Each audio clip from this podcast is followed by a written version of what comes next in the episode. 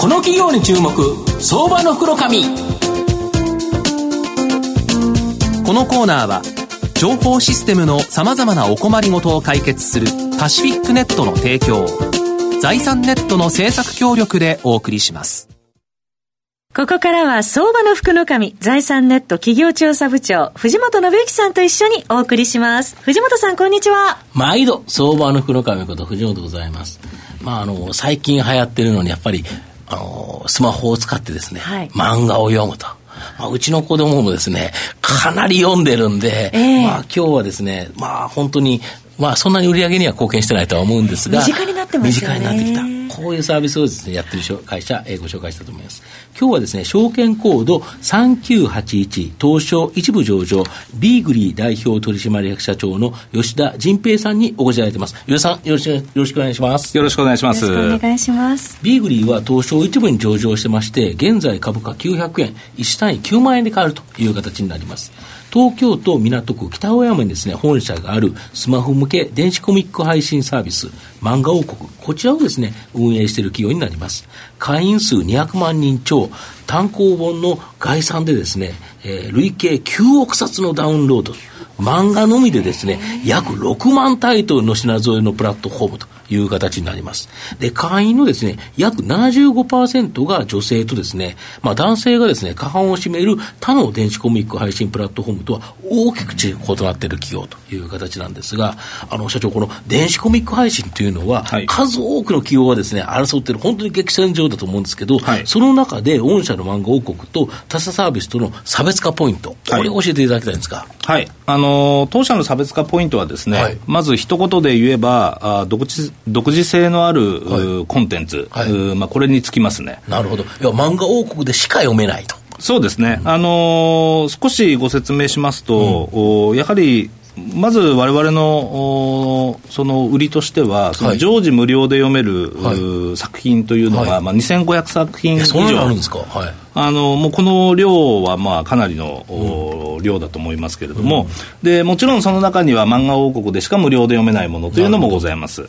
うん、で同時に、まあ、無料以外でも、はい、漫画王国がオリジナルで、まあ、連載している作品、はい、並びに、まあ、漫画王国で、えー、他社に、まあ他のサービスに先駆けて、うん、えー、読むことができる作品といったような、先行配信のような、そうですね、そういうこう独自の作品群、うんが、まあ、非常にこう豊富にあるというところが、あ大きな強みになっております。なるほど。あと、なんでこんなにですね、はい、数多くの電子コミック配信サービス、あるんですかね。あそうですね。だからどっかに集中したら、大体こういうネットの世界って、はい、どっかが取ったら、ボーンともうそこだけっていう形になるじゃないですか。アマゾンとかなんとかっていう。だけど、電子コミックって本当に数多く、だからどっかがなんかすっごい抜けてるわけでもないという。はいうん、そうですね。まず、まあ、たくさんのサービスが存在、うん、まあ、今、あの、共存している理由としては、まあ、単純にまあ、市場が非常に大きくなってきている、まあ、その成長期にあるということは言えると思いますね。えー、で、なので、まあ、これからは、まあ、ますますその差別化、うん、あというのが非常にまあ重要にはなると思うんですけれども、うん、まあ、われわれが取り扱うその漫画という商材に関しては、はい、あのー、まあ、実際非常にたくさんの、うん、作品があってですね、うん、やはりこう趣味思考も、うん、まあ、非常にこう多様になってますんで、えー、まあ、ある程度のサービスが、まあ、将来的にも、まあ、共存するということは、あ十分にあり得る市場ではないかなとね、要は、この漫画はここだけ、この漫画はここだけとかいろいろあるから、はい、やっぱりいろんなものが共存してしまうと。そうですね。出版社経由があったりとか、なんだかんだ、はい、本当にいろいろということですね。そうですね。お客様によっては、こう、いくつかのサービスを、こう、こう、こう一緒に使われてるようなお客様もいらっしゃると思います、ね、確かになんかうちの子供のスマホの中にはなんかアプリがいくつか入ってるような気がするんで、はい、多分複数見てるんだろうなとは思うんですけどね、はい、なるほど。あと御社の場合、はい、有名タイトル、はい、まあ非常にそれだけではなくてですね知る人ぞ知る良作とか、このオリジナルコンテンツに出会って、まあファンになる方、うん、こういうのもおられるとか。そうですね。あの当社の場合、やはりその、あの無料の作品というのが非常にこう充実してますので、うんはい。あの名前、まあ、要は聞いたことのない作品でもこう読み始めるのに非常にこう、まあそうですよね。いきなり課金して読むのはね、ね。知らない作品読むの嫌ですよね。あの、そういうサービスになってますんで、うん、まあ、こう、作品を知らない状態で読み始めて、うん、読んでみたら面白いと。いうふうになると、やはりこう、読者さんもこう、自分の中の期待値とのギャップで、よりこう、心に、えー、深く刻まれまして、うん、えー、まあ、あこう、まあ、我々のサービスなんかだと、あの、レビューが非常に充実してるんですけれども、はい。はい。はい。おそういったこう中身の濃いレビューを書いていただくことにもつながって、うん、えー、またそんなレビューが新しいお客様を呼び込んでくる。この漫画、こういうところ面白かったよっていうところをきっちり書いてくれると、そ、ね,、れを読んで、あこんなに面白いんだったら読んでみようかということですか、はい、あと、御社の場合、このオリジナルコンテンツ、はい、えーと、実際に無料で見れるやつもあるんですよね。あります、あります。そうですよね。はい、でそこから、まあ、有料のやつにつながっていくという形で、例えば今までって漫画雑誌があってから単行本という形だったと思うんですけど、はい、御社の場合、このいわゆるオリジナルでの連載、はい、これが何本ぐらいあるんですか？そうですね、今だと40本を超えるぐらいになってきてますね。あそうすると、漫画雑誌でいうと、2、3冊分ぐらいあるってイメージですかね。まあそうですね。そんなイメージですよね。はい、そうです。あれ、10いくつぐらいですもんね、漫画雑誌。はい、あの昔、週刊誌とかで売ってたやつ。まあ今も売ってますけど、はい、そうですよね。なので、まあ、あの我々としてはこう、うん、まあ将来的には、うん、大体こう常時100タイトルをこう連載できるような体制というのを作っていくいう、計画でおりますんで。なるほど。なので、そうするとこう漫画王国というのも、いわゆるこう電子書店の、役割と、まあ、いわゆるこう、お連載誌というんですかね、認知を高める、はい、認知を高めるこうメディアとしての役割のこう双方を一つのサービスで。実現していこうと思ってます。要は単行本を売ってるだけではなくて、はい、新たなもの、オリジナルコンテンツを生み出すプラットフォームでもあるということですか？そうですね。だけどそれって強いですね、そこでもしヒット作が出ると、はい、漫画王国作のヒット作、いやもう儲かっちゃいますよね。いやいや、もうあのそれがまさに狙いでして、ね、あのもちろん簡単ではないと思うんですけれども、うん。おやはり今あの、コミック雑誌、まあ、その紙のコミック雑誌なんかもこう発行部数なんかも、うん、あの落ちてきてますので、そうですよね、昔、ジャンプって400万部でしたっけ？まあそうですね、あの非常に大量の、めちゃくちゃ売れたんですよね。はいそういや、昔読んでたなと思うんですけど、今、そんなに読んでる人いないですもんね。まあそうですね。なので、やはりその漫画に触れる場所、うん、まあそのコミック雑誌なんかの、うん、まあ役割の一部を、やはりこう、われわれのようなサービスが担いつつ、うん、漫画家さんがやはりこう創作を、どんどんできる環境は、まあ、あのむしろ拡大させていきたいと思ってますけどね。御社とかのビジネスとって、あの漫画村って大変な嫌なやつだったんですね。まあそうですね。ね。あのー、あのやっぱり著作権無視でやられたら、はい、著者の立場で言えば、はい、勘弁してくれよという。いや、もうおっしゃる通りです、ね、僕もたまにあの本書いてるんで、はい、あの図書館で借りましたっていうやつとか、ブックオフで買いましたというと、ちょっとね、あの、あ言わないでっていう、はい、呼んだって言ってくれたらいいだけだから、はい、そこでって言われたら、なんかなんとなくあの、グーグパンチになりそうになるというね。はい、なんでまあ、あの、われわれも、まあ、その漫画王国などを通じて、やはり、こう、まあ、使いやすくて、こう、広く、うこう、知られるようなサービスを普及させることでですね、うん、まあ、そういう、やはり、こう、まあ、その海賊版のような、うん、あサービスを、まあ、使わなくて、うん、えー、こうユーザーが満足できる世界っていうのを、うん、あの少しでも、おまあ、作っていければなと思ってますけどね、なるほど。あと今期はこの電子書籍ビジネスの領域拡大策として、はい、漫画王国とは異なるターゲットにフォーカスする漫画アプリ分野。これも参入されるとか。はいそうですね、はい、あのまあ、電子書籍、まあ、漫画王国ももちろん成長してるんですけど、うん、電子書籍ビジネス、うん、で捉えたときにも、うん、まあ、我が社のプレゼンスを上げていきたいと思ってますんで、うん、えー、まず昨年の11月に、小説投稿サービスで、はい、あの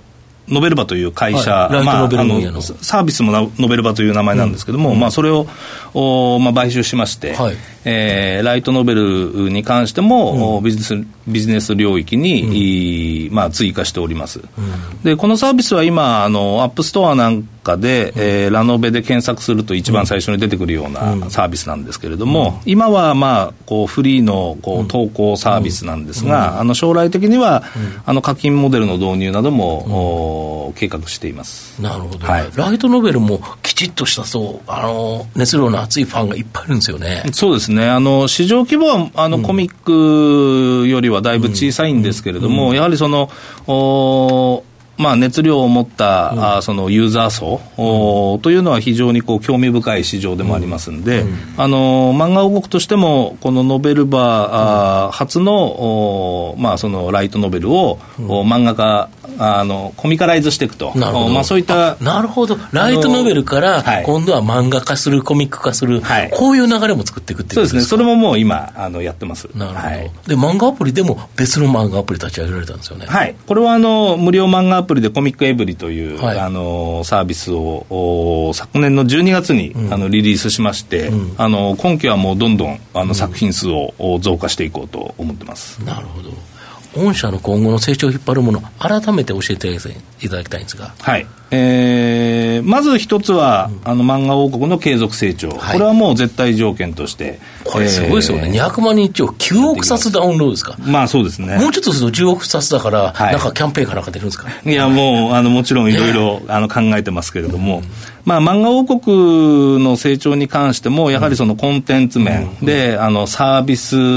の拡充の面、うん、えー、そして、えーまあ、そのネットの広告ですね、まあ、この、まあ、大きく3つの軸がありますけれども、はい、まあ、それぞれで、うん、あのーまあ、いくつかの施策がありますんで、うん、えー、それでこうきっちり中長期でも成長させていこうというところですね。でそれ以外にも、はい、我々としてはあのー、まあ、ずっと仕込んではきてたんですけども、はい、今期ぐらいからそのゲームのビジネス、はいはいはい、並びにまあその新しいサービス、うん、というところをですね、うん、えーこう徐々に立ち上げて、うん、えー、まあ、電子書籍ビジネス以外の、うん、こうビジネス領域というところも立ち上げていきたいと思ってます。なるほど、はい。今サイト拝見してますがもう漫画好きの方にはたまらないパラダイスみたいな、サイトですね今。ちょっとお話を伺いながら、はい、えー、見入ってましたが小野田さんいかがでしょうか？もう自分が小さい頃ね見てた漫画ってやっぱ紙だったじゃないですか。でも今若い子が見てるのってもうスマホベースになってるわけですから、基本的にそういう人たちが増えていくことになっていくわけですよね、うんはい、で彼らが大人になってまたどんどんどんどんまたなって、まあなんかどんどんどんどん読者スマホで見る人が増えていくっていうことは、これはもう間違いないですよね。そうですね。まあ、最後まとめさせていただきますと、えー、ビーグリはですね、女性が75%の会員数、200万人超、累計9億冊ダウンロードのこの漫画王国、これがですね、まあ、数ある電子コミック配信サービスの中でも非常に特徴があり、競争力のあるサービス、これを行っていると思います。出版社、作家とのですね、結びつきが強く、まあ、多数のオリジナル作品も配信しているという形になります。前期はテレビ CM など積極的なですね、広告戦略なので、まあ、大幅減益となったというところあると思うんですが、まあ、今期はですね、復活が期待できるかなというふうに思います。やはり絶好のですね、まあ、おしめ買いの後期ではないかなというふうに思います。今日は証券コード3981東証一部上場ビーグリー代表取締役社長の吉田仁平さんにお越しいただきました。吉田さんどうもありがとうございました。ありがとうございました。藤本さん今日もありがとうございました IT の活用と働き方改革導入は企業の生命線。東証2部証券コード3021パシフィックネットは IT 機器の調達、運用保守、通信、クラウド活用まで情報システム部門のお困りごとをまるっと解決し、企業の IT 戦略を支援する信頼のパートナーです。取引実績1万社を超えるスペシャリスト集団、東証2部、証券コード3021パシフィックネットにご注目ください。この企業に注目、相場の福の神。このコーナーは、情報システムの様々なお困りごとを解決するパシフィックネットの提供を、財産ネットの政策協力でお送りしました。